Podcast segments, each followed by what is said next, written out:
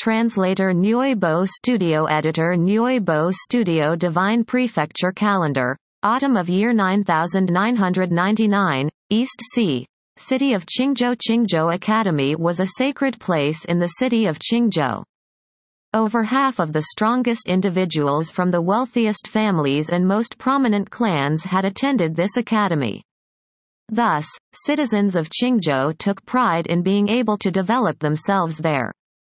If the opportunity presented itself for one to attend the academy, they would undoubtedly study with the utmost diligence. However, it seemed that not everyone felt this way. In a CLA S. S room in the academy, there was a young man fast asleep at his desk.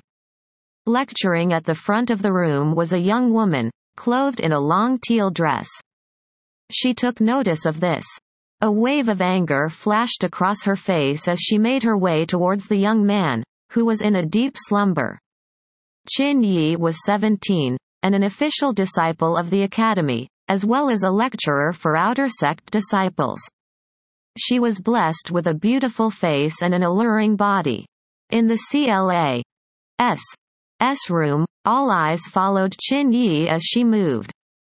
Even when she was mad, every move she made was elegant. This guy again. I can't believe he fell asleep during senior sister Qin's lecture again. It seemed as if the rest of the CLA S. S had not noticed their sleeping CLA S. Smate you, until that point. Many of them did not know what to say. It was obviously not their first time witnessing this. Senior Sister Qin is serious eye candy. I don't know how that guy could have fallen asleep, whispered a fellow CLA. S. Smate. Among all the lecturers, Qin Yi was without a doubt the most popular. The reason as to why was evident as soon as one laid eyes on her. She was considered a GO. DDESS by many. Her lectures were always made to a packed CLA. S. S room. Falling asleep in Qin Yi's CLA. S. S room was seemingly impossible. Qin Yi's steps were light. She arrived at the young man's side without making a sound.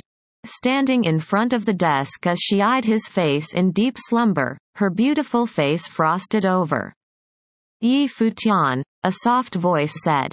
The voice was not Qin Yi's, however, it had come from behind Yi Futian. As if he had heard his name called, Yi Futian's body moved slightly. With his hands holding up his head, he slowly opened his eyes. Through his blurry vision he was able to make out two round peaks. So big, Yi Futian muttered unconsciously. His voice was very soft, and he had only murmured to himself, in a quiet environment like this, how if